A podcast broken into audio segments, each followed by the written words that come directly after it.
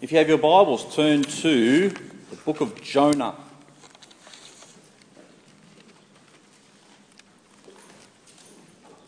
Jonah chapter 4.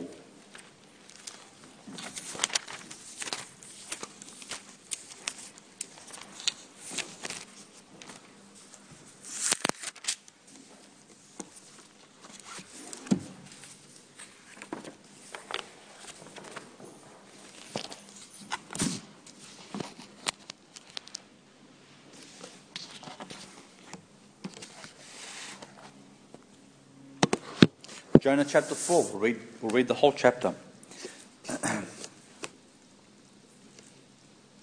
but it displeased Jonah exceedingly, and he was very angry. And he prayed unto the Lord and said, I pray thee, O Lord, was not this my saying when I was yet in my country? Therefore I fled before unto Tarshish, for I knew that thou art a gracious God and merciful, slow to anger, and of great kindness, and repentest thee of the evil. Therefore, now, O Lord, take, I beseech thee, my life from me, for it is better for me to die than to live. Then said the Lord, Doest thou well to be angry? So Jonah went out of the city and sat on the east side of the city, and there made him a booth, and sat under it in the shadow, till he might see what would become of the city. And the Lord God prepared a gourd, and made it to come up over Jonah, that it might be a shadow over his head to deliver him from his grief. So Jonah was exceeding glad of the gourd.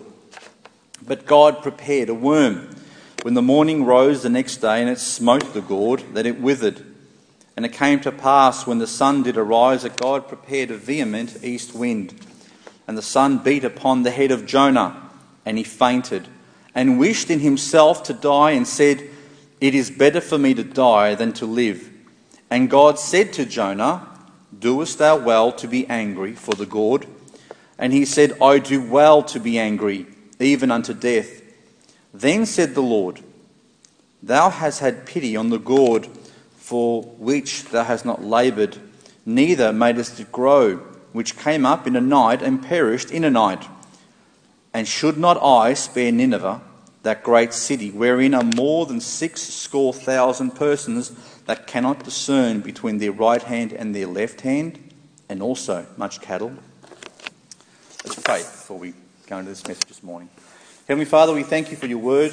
We just pray now that it would illumine our minds and our understandings, that your Spirit would teach us your ways and your truths, that you would use me also for that purpose. And I pray that whatever we learn, that we might put into practice, that your name might be glorified because you deserve all the glory in our lives. We pray this in Jesus' name. Amen. A fellow called Jim Taylor tells a story about a friend of his called Ralph Milton. One morning, Ralph, I'll read it to you. One morning, Ralph woke up at five o'clock to a noise that sounded like someone repairing boilers on his roof. Still in his pajamas, he went into the backyard to investigate. He found a woodpecker on the TV antenna, pounding its little brains out on a metal pole. Angry at the little creature who ruined his sleep, Ralph picked up a rock and threw it at the bird. The rock sailed over the house and he heard a distant crash as it hit the car.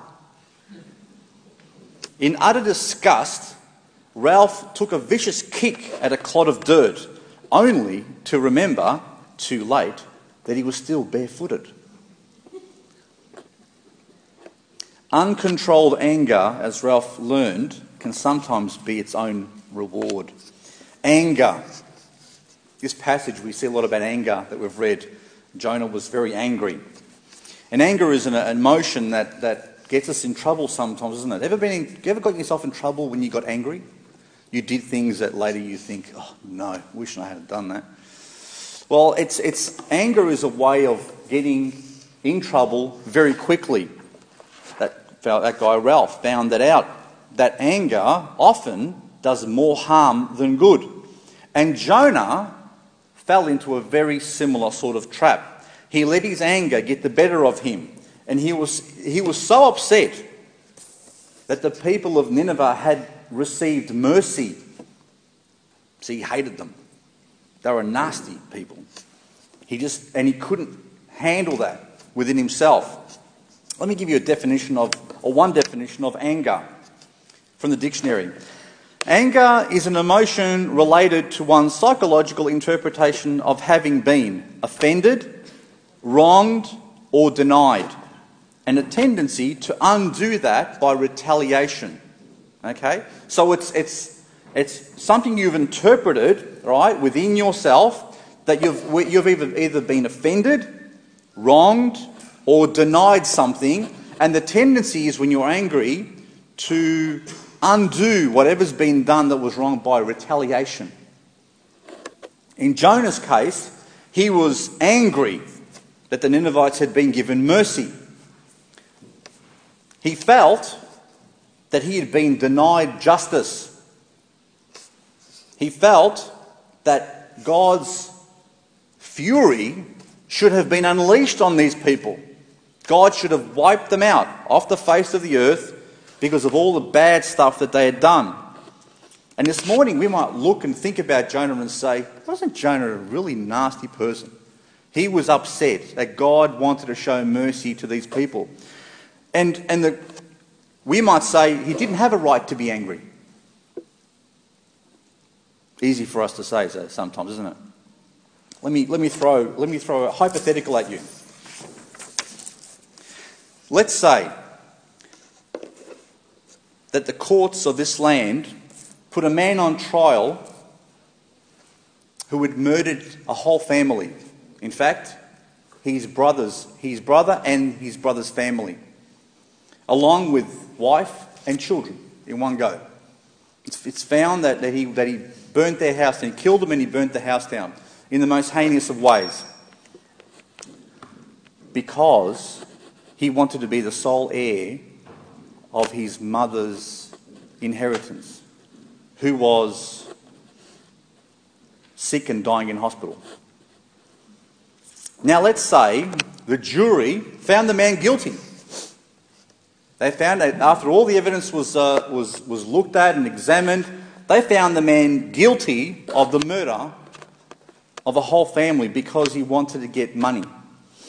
But the judge gave him five years prison because it was his first offence, the judge said. How does that make you feel? Does that make you feel any anger? Does that make you feel there's something wrong that needs to be rectified? Would you be angry if that were a real story? Would you feel denied natural justice?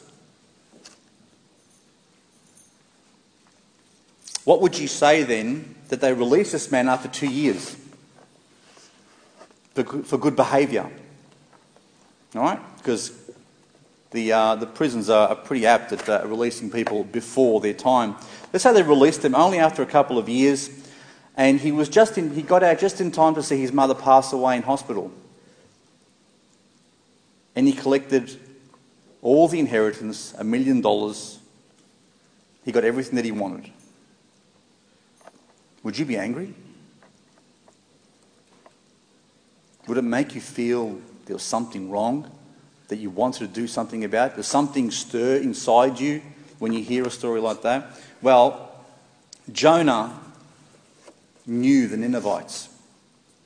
If that story might, might store, uh, stir you up a little bit inside, might churn you a little bit inside, Jonah knew who the Ninevites were. Ninevites were a, a group of people. Nineveh was a city. It's like saying Melburnians. Okay? Nineveh was a city. The people living in that city were Ninevites, but they were a people called the Assyrians. The Assyrians were probably one of the most brutal people at that stage of history. I'm not sure if there are any more brutal people. I'll read something I found in a um, in encyclopedia. The brutality of the Assyrians was proverbial. In other words, it was so well known, it became a proverb that they even left descriptions or they'd written down in their history the ways they used to kill people because they used to, used to enjoy it so much. Basically, when they went in to, to take a city, they used to uh, flay their captives. I mean, skinned alive. They would impale them. They would burn them while they were still alive. They would bury them alive, bury whole families, men, women, children. And they used to use their skins sometimes to decorate the walls of their homes. And they would use their heads as pyramids. They'd build pyramids with people's heads. Doesn't sound like a very nice bunch of people, does it? So when God says he wanted to have mercy on these people, how do you think Jonah would have felt inside? That he was the instrument that God used to show them the mercy. You know, when God, when it, when it came time for God to finally judge the Assyrians, you don't see many Assyrians around today. Although there are still Assyrian people. There are still people who are, call themselves Assyrian. And the interesting thing is that most of them classify themselves as Christians in Orthodox Christianity. But when God judged, we find in the Bible later on, when God makes a final judgment on Nineveh, because even though Nineveh repented when Jonah went there the first time, they got worse again. They went back to their old ways. And in Nahum chapter 3, God says, Woe to the bloody city, full of lies and robbery and prey that departeth not. God called it a bloody city that was still apt to do the same things. In the light of that knowledge, God asked Jonah, Doest thou well to be angry? In other words, are you doing the right thing to be angry here, Jonah? Do you have the right to be angry in this case? But why was God asking this question? Didn't Jonah have the right to be angry? Didn't he? Would you? Would, would I be angry under those circumstances? Well, let me let's focus a little bit more on this question. Anger. Is anger normally directed at something or someone? Normally, anger is directed at a person or a thing. The question is the question we really have to answer is at whom was Jonah's anger directed? We knew he hated the Assyrians. Was he angry at the Assyrians for having repented? Let's go back to our definition, okay? Anger is an emotion related to one's psychological interpretation of having been offended, wronged, or denied. Okay? Well, let's go through those three words. After Jonah had preached to Nineveh, had he been offended by them? Well, there's no evidence of that. He'd been there for three days at least, and he'd preached to them, and he left that town pretty much in one piece. They didn't do any chopping or, or, or killing of him. He walked out in one piece. There was no evidence that they offended him. Instead, they listened to him and repented. They heard exactly what he said and they responded in exactly the right way. Had he been wronged by them personally? No evidence of any abuse. No evidence that he'd been beaten or, or, uh, or treated in a bad way. Had he been denied something by them? Well, what could be denied by them? They had simply listened and responded to what he said. The only candidate for Jonah's anger was really at God. God's the only other character in the story. The only possible direction for his anger was God himself, who denied Jonah what he believed was justice. Did they commit, did the Ninevites commit terrible, terrible sins? Yes, they did. Did they deserve to be destroyed? Yes, they did. They deserved every bit of God's wrath upon them. Yes, they deserved it all, yet God chose to have mercy on them. Jonah was angry at God. Funnily enough, the gourd that God put over, over Jonah to give him some shade actually reinforces that idea. It confirms who Jonah was angry at. Look at verse 8. And it came to pass when the sun did arise that God prepared a vehement east wind, and the sun beat upon the head of Jonah, that he fainted and wished him in himself to die, and he said, It is better for me to die than to live. And God said to Jonah, Doest thou well to be angry for the gourd? And he said, I do well to be angry, even unto death. Angry for a plant? Was he angry at the plant? No, wasn't angry at the plant. The problem was that not only did Jonah feel as if he'd been robbed by God by not seeing Nineveh being destroyed, he felt robbed, he felt denied. He wanted them destroyed, and God denied him that. He also felt robbed of a plant. You see, God gave him a plant for a day, and then God took away the plant for a day, and he felt double wronged. God, you not only took away this, you also took away something else.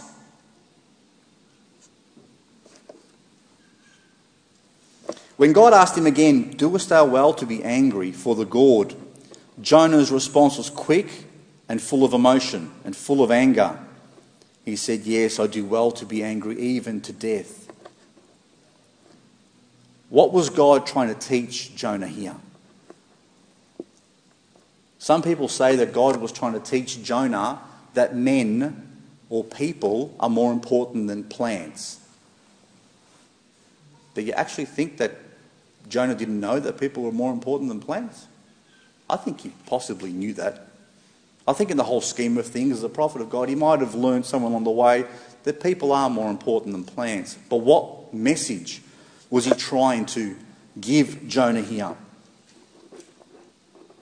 What was the problem that God was trying to address?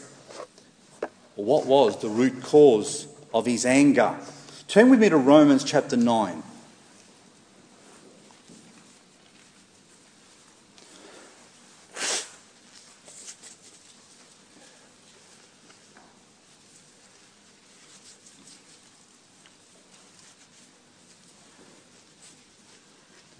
Look at Romans chapter 9, verse 13.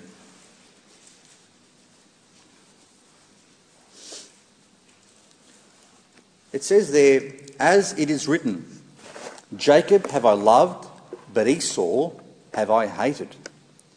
What shall we say then? Is there unrighteousness with God? God forbid. For he saith to Moses, I will have mercy on whom I will have mercy and I will have compassion on whom I will have compassion. Any trouble swallowing that verse? Do you see anything wrong with that verse? God is basically saying it's up to Him with who He has compassion on. He could have destroyed Nineveh, He could have let Nineveh go, or He could have chosen to give Nineveh another chance. God, in his own sovereign right, gave Nineveh mercy. Did he have to do it? No. Was he compelled in any way? No, he wasn't. Does God have the right to do it? According to Jonah, God was wrong to do it. That's the problem that he had. He couldn't swallow the fact that God had compassion or mercy on these people. Because in Jonah's mind, if Jonah was God, Nineveh would have been wiped out a long time ago. And can I tell you something? If we ever had God's power, if we were ever in a position to be like God and to execute judgment or mercy, let me explain something to you. There wouldn't be much of the world left. Because it, the atrocities and the evil and the things that go on in this world, if we were sitting in God's, in God's uh, seat, and if I was sitting there, I probably wouldn't have the same patience that he has. I probably would have fixed up a few, let's say, problems very quickly. The Bible says God will have mercy on who he chooses to have mercy. If we can't accept it, if Jonah can't accept it, that's our problem, not God's. In a sense, Jonah behaved much like, do you know the story of the prodigal son? Yeah, the, there were two brothers or whatever, and one son decided to take his inheritance early. He went away from the family. He spent it all over the place, blew all his money on things that he shouldn't have spent his money on, and ended up living with the pigs. And then he decided to go back to his family. Actually, turn, turn with me to Luke chapter 15. We'll read the end of that because I want you to understand something, and we'll see the same sort of thing coming through. Luke chapter 15.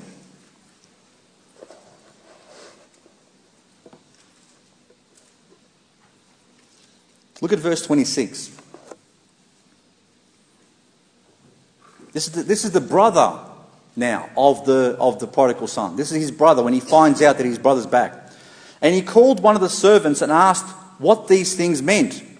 And he said unto him, Thy brother is come, and thy father hath killed the fatted calf because he hath received him safe and sound. And he was, look at the response, angry and would not go in. Therefore came his father out and entreated him. And he answering said to his father, Lo, these many years do I serve thee, neither transgressed I at any time thy commandment, and yet thou hast never given me a kid that I might make merry with my friends. But as soon as this thy son was come, which hath devoured thy living with harlots, thou hast killed for him the fatted calf. And he said unto him, Son, thou art ever with me, and all that I have is thine.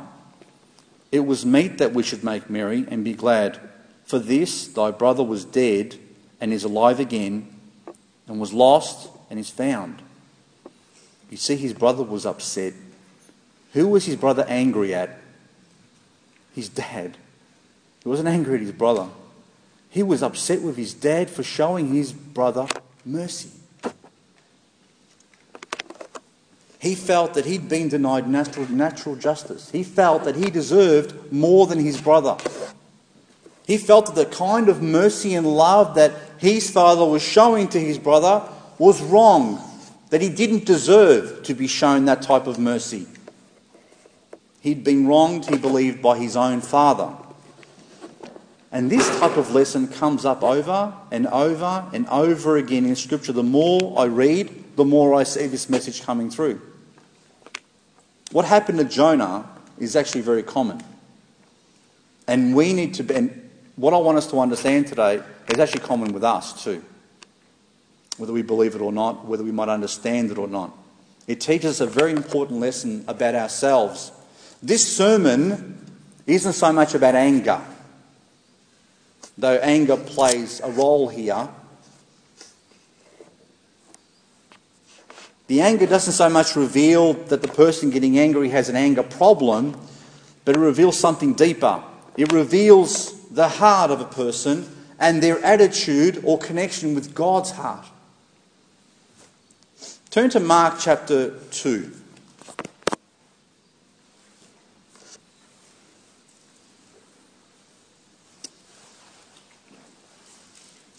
Let's look at when Jesus came into contact with this type of behaviour.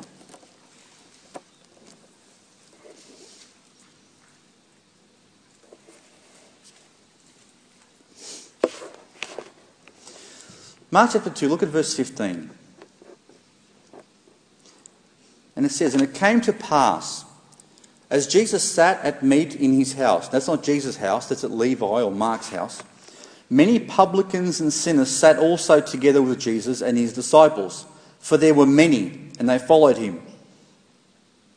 And when the scribes and Pharisees saw him eat with publicans and sinners, they said unto his disciples, How is it that he eateth and drinketh with publicans and sinners?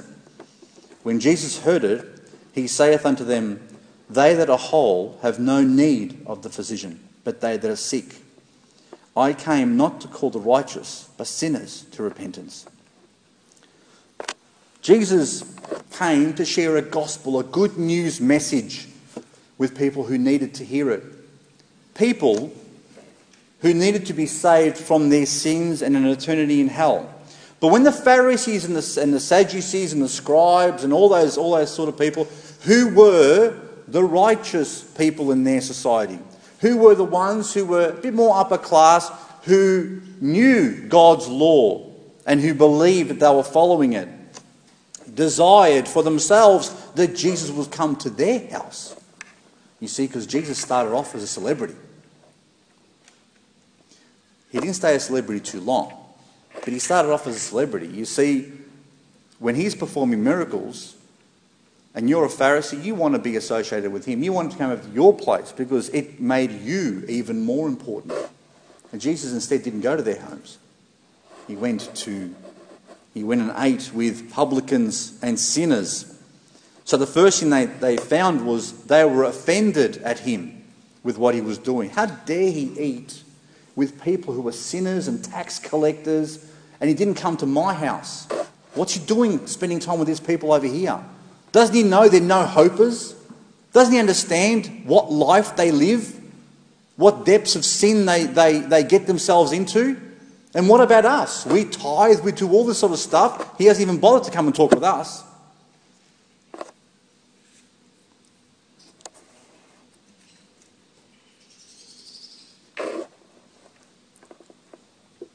They themselves would not eat or spend time to help those tax collectors and sinners.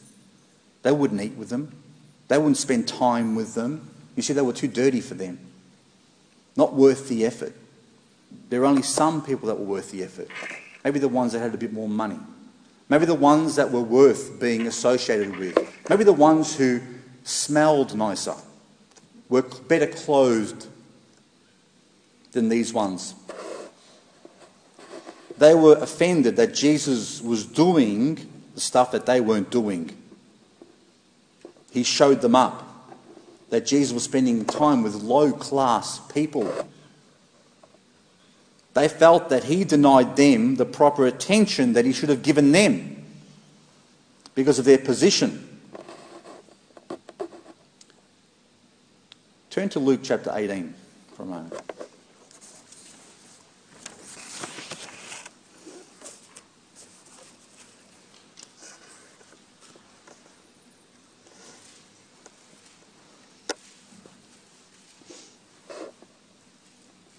Luke chapter 18, verse 10.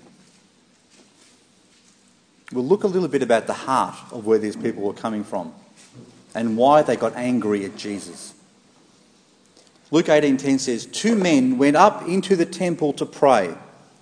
The one a Pharisee and the other a publican, tax collector, worked for the government. The Pharisee stood and prayed thus with himself, God, I thank thee that I am not as other men are, extortioners, unjust, adulterers, or even as this publican. I fast twice in the week. I give tithes of all that I possess. And the publican, standing afar off, would not lift up so much as his eyes unto heaven, but smote upon his breast, saying, God, be merciful to me, a sinner. I tell you, this man went down to his house justified rather than the other. For every one that exalteth himself shall be abased, and he that humbleth himself shall be exalted. You know, when we, we read this passage, we're rightfully, we have disdain for this Pharisee. See, what a nasty character this guy is. He thinks he's so much higher than this, this other person over here. We hate the attitude that he has towards the publican, who was genuine about his condition before God, who saw himself as he really was. The publican went home justified because he realized his actual condition before God. He saw himself as God saw him. He viewed God's holiness as something high, much higher than himself. And as a result of seeing God in such a holy and high state, he realized how low and sinful he actually was. But the Pharisee believed himself higher than what he actually was. And in, when you do that, you bring down God's holiness. He, he, see, he thought to himself, I deserve God's blessings. I deserve more because I'm so much better than this person over here. But look at verse 9, which gives us why this particular story was given. It says, And he spake this parable unto certain which trusted in themselves that they were righteous and despised others. Rather than being thankful for the mercy of God, the Pharisee chose to view himself higher than he ought to have. You know, Jonah fell in the same trap. Jonah became angry at God because God had denied him what he believed in his heart was something he deserved. He wanted the Ninevites judged because he was so much better than them. He deserved God's mercy, but they didn't. But he missed one very important point. Jonah forgot about the fish. So the fish. Yeah, he forgot about a fish. He forgot about this very big fish that swallowed him while he was drowning in the depths of the sea. Do you remember why God prepared the fish? That fish was sent by God to save Jonah. When Jonah was in the midst of rebellion, running away from God and disobeying what he had called him to do. Jonah would have died if God had not sent the fish. But Jonah was saved by a fish when he wasn't deserving of any salvation at all. The fact that Jonah was able to walk again on dry land after he had thrown, been thrown overboard a ship because of his blatant and open sin, think, you think may have humbled him a little bit, huh? You think may have made him a little bit more humble about his own circumstance and his own sin. It should have caused him to rejoice in the mercy of God because he had received it, did he not? He had received mercy from God. In fact, he spends a whole chapter in chapter 2 thanking God for the wonderful way which he saved him in the fish. Instead, he gets to Nineveh and he wants them destroyed. Instead of rejoicing that the Ninevites had repented, he climbed a hill. Isn't that rather telling?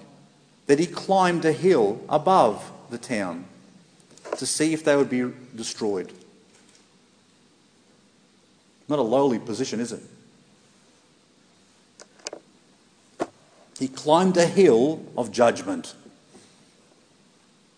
He fell into the same trap as the Pharisees trusting in his own righteousness, neglecting God's mercy on himself first, forgetting God's mercy on himself. Because if he'd really understood that God had saved him and he didn't deserve it, then he would have had more compassion than Ninevites, wouldn't he?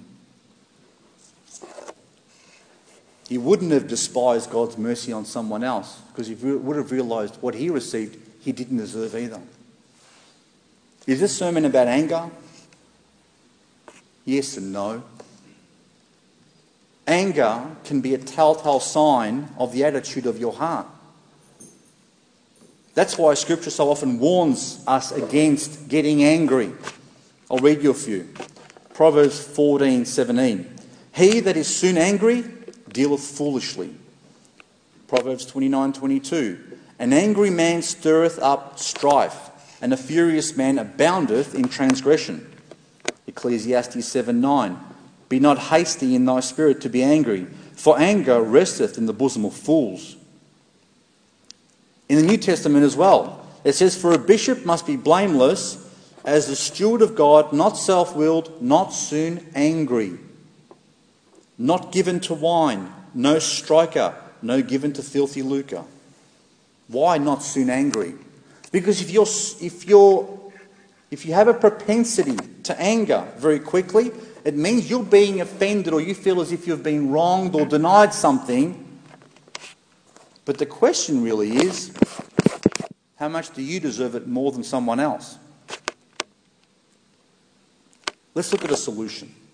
Let's look to Ephesians chapter 4, verse 30.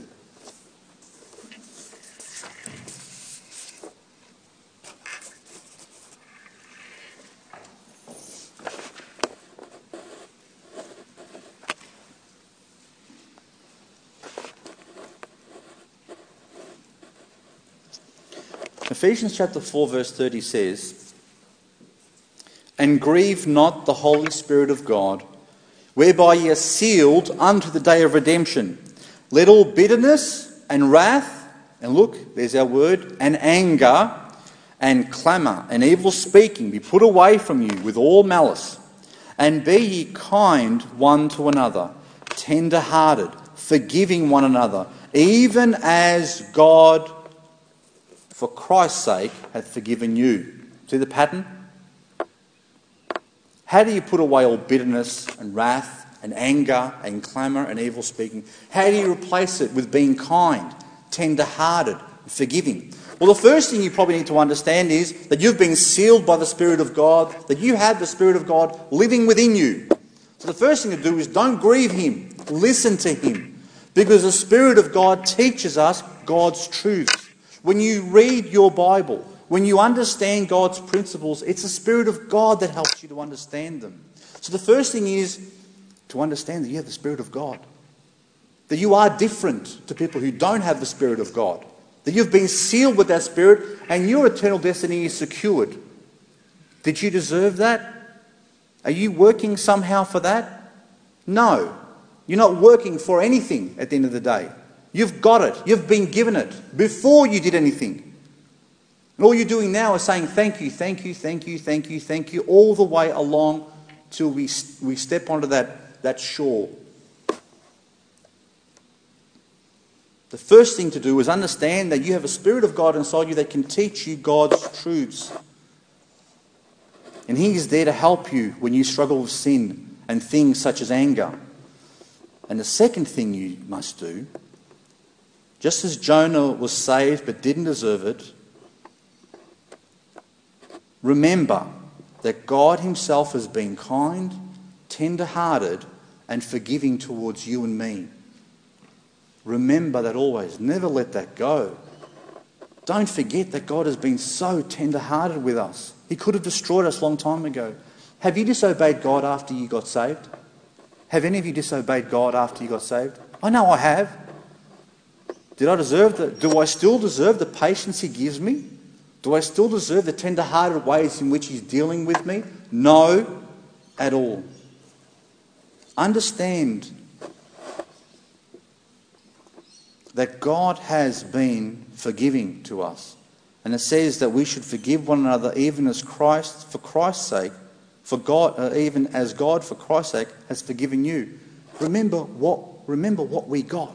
Remember what God gave us that we never deserved because Jonah missed that point. Jonah missed the point of being saved by the fish. And so he went on his merry way with his uplifted heart, thinking that he could judge everyone else. Not look at God and say, God, you have every right to have mercy on who you will have mercy because you gave it to me who didn't deserve it. Therefore, God, who do you want to have mercy on? Use me to share that mercy, to show your love and your compassion. Look at Ephesians chapter 5, verse 8. We saw this particular verse on our Friday night study with the men. It says, And be not drunk with wine, wherein is excess, but be filled with the Spirit. You know, our culture has a very bad problem. It's called alcohol. Alcohol is so bad in our culture, it's unbelievable. And you know, have you ever seen people, what happens in the cities in, in, at, at night? Why are they so concerned about, you know, about, around nightclubs and pubs and things like that? What are they concerned about? That people are humble around those areas? Or that people are too kind and tender hearted? No. What they get so concerned about when people consume a lot of alcohol is they get angry at each other. And then they start belting each other up. Be not drunk with wine wherein is excess.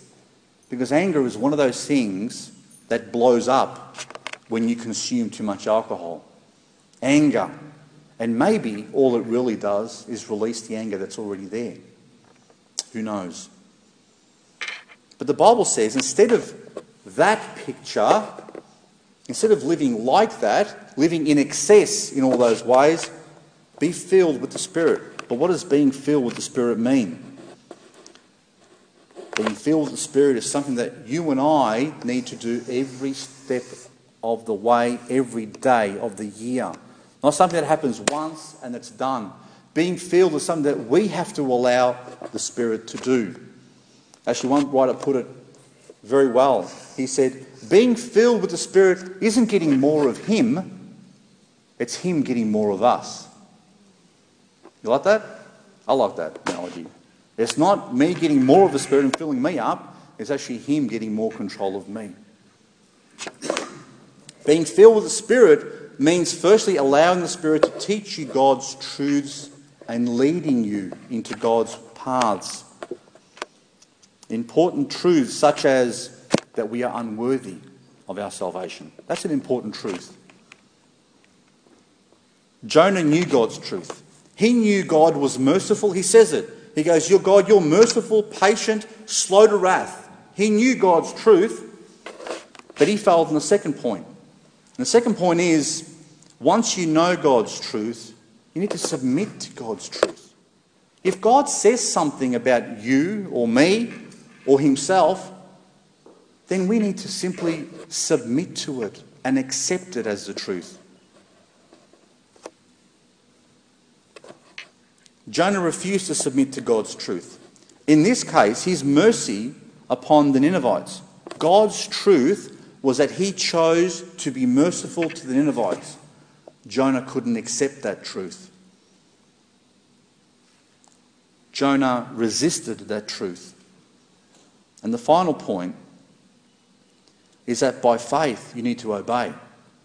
So, the three things you need to be guided by the Spirit of God into truth, you need to submit to that truth, and the final thing is you need to, by faith, live that truth, obey it in your life. Jonah failed to do that. And the funny thing is, even obedience brings with it fruit. Obedience, even begrudging obedience, brings fruit, believe it or not. You know, when Jonah finally went to Nineveh, did he do it begrudgingly or did he do it with all his heart? He did it begrudgingly. He hated them while he was walking all the way there.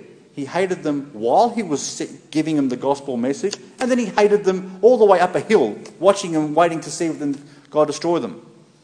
Even obedience begrudgingly has fruits because they listened to the, to the actual message and they repented. But does God want us to be living lives that do things begrudgingly? No. God wants our hearts. God wants our hearts to be like His heart. That's what God's whole plan is here. That we would day by day be changed to become more and more and more like Jesus in the way we think, the way we respond emotionally. So by faith, obey God's truth, and you will see the fruit of the Spirit in your life. Because it says in Galatians chapter 5, verse 22, but the fruit of the Spirit is love, joy, peace, long suffering, gentleness, goodness, faith, meekness, temperance. I didn't read anger. Is any anger in there? No. That's not the fruit. But is this, is this sermon about anger? Not really. Because you know how many other emotions that we allow ourselves to run away with without keeping them in check? There are plenty of emotions out there. Anger is just one of them. Beware of your emotions. Beware of them. They aren't the guide of truth and, and lie. But you know what they are? They are? They may be a good barometer of your soul, a good gauge of how close your heart is with God. If the, spirit, if the fruit of the Spirit is, is common in our lives, and all, all those things such as love, joy, peace, long suffering, gentleness, goodness, faith, meekness, temperance, if those things are common in your life, then persist with them. Work, continue to even build them up more and more and more. Learn God's word, submit to God's word, and live God's word every day of your life, and you will see more of those fruits in your life. Believe it or not, your emotions aren't a guide for what's right and what's wrong. Sorry. I know when we get angry about certain things, or when we get frustrated, or when we get uh, sad, or whatever it might be, those emotions aren't necessarily right emotions. And in fact, probably most of the time, our emotions are leading us in the wrong direction because they spring from the flesh rather than from the spirit. Our emotions should never lead us into where we have to go. Our emotions should only ever follow the direction that we, that we take or the choice that we make based on God's truth. Because the Spirit leads us there. And please, and I know this is very difficult for us, we tend to justify.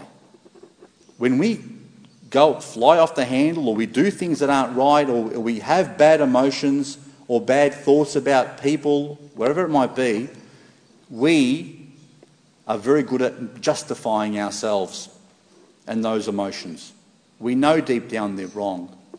The best thing to do is to say, that's wrong, let's move on to something else. Don't justify your emotions unless they line up with the Word of God. The larger lesson here is not to allow ourselves to be lifted up in spiritual pride, which tends, us to, tends to make us feel higher than what we actually are. Jonah was guilty of this. The remedy is to be filled with the Spirit of God day by day by day and allow Him to work in our lives, to accept His truth, even if it doesn't even make sense accept it. Because God's a lot smarter than you and me. And even though God might say something about me that I find very difficult to understand, I need to believe it. The Bible has a lot of great things to say about us. The Bible says that we are more than conquerors in Christ Jesus. We are ambassadors for God in this world. We are the sons of the living God. We are a kingdom of priests to Him. There are so many other descriptions God gives of us. But oftentimes we might read something like, I am a king and a priest to God. I'm an, an, ambassador for Him in this world. I am more than a conqueror in Christ Jesus. And we look at that and we say, nah, that's not me. What have you done? You've actually denied God's word. You've actually said, I know that. You've said that as a truth, but I'm not going to submit to it. And therefore, the conclusion is, I can't follow it by faith. So then you keep on going into this vicious circle. You don't believe what God says about you already. You want to believe something else, and we continue along the same path. Remember, if you want to avoid being like the Pharisees, falling into the same trap as Jonah, not to be like the brother of the prodigal son when good things happen to people around you that you don't think deserve it as much as you, then follow the Spirit. Turn to me one final passage, Matthew chapter 5, verse 44. We'll just close up with the reading that. Matthew chapter 5, verse 44.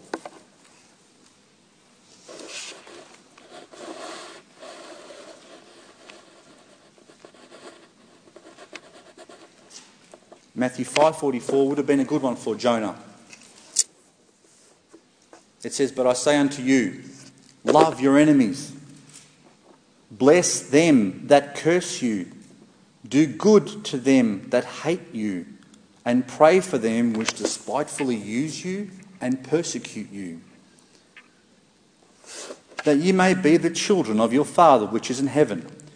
For he maketh his sun to rise on the evil and on the good, and sendeth rain on the just and on the unjust. For if ye love them which love you, what reward have ye? Not even the publicans the same. And if ye salute your brethren only, what do ye more than others? Do not even the publicans so? Be ye therefore perfect, even as your Father which is in heaven is perfect. If you live by the Spirit of God, you will live more and more like Him. Your heart will be changed to be more and more like His. And when He says to go and love your enemy, when someone uses you and takes advantage of you, you know something? You're more apt to be able to love them. Otherwise, if you try to do it in your own strength, it's not going to happen. You're going to fail. And this morning, if you don't have the Spirit of God, if you aren't saved, you can't be filled with the Spirit of God. There is no way on the earth you're going to ever uh, obey that particular passage. You need to be saved first. And if you're not saved this morning, you need to come and see me very, very quickly. Because you don't know what's going to happen if you leave those doors today, whether you'll even make it home alive. Don't risk an eternity. Remember, live for the Lord each and every day. God bless you.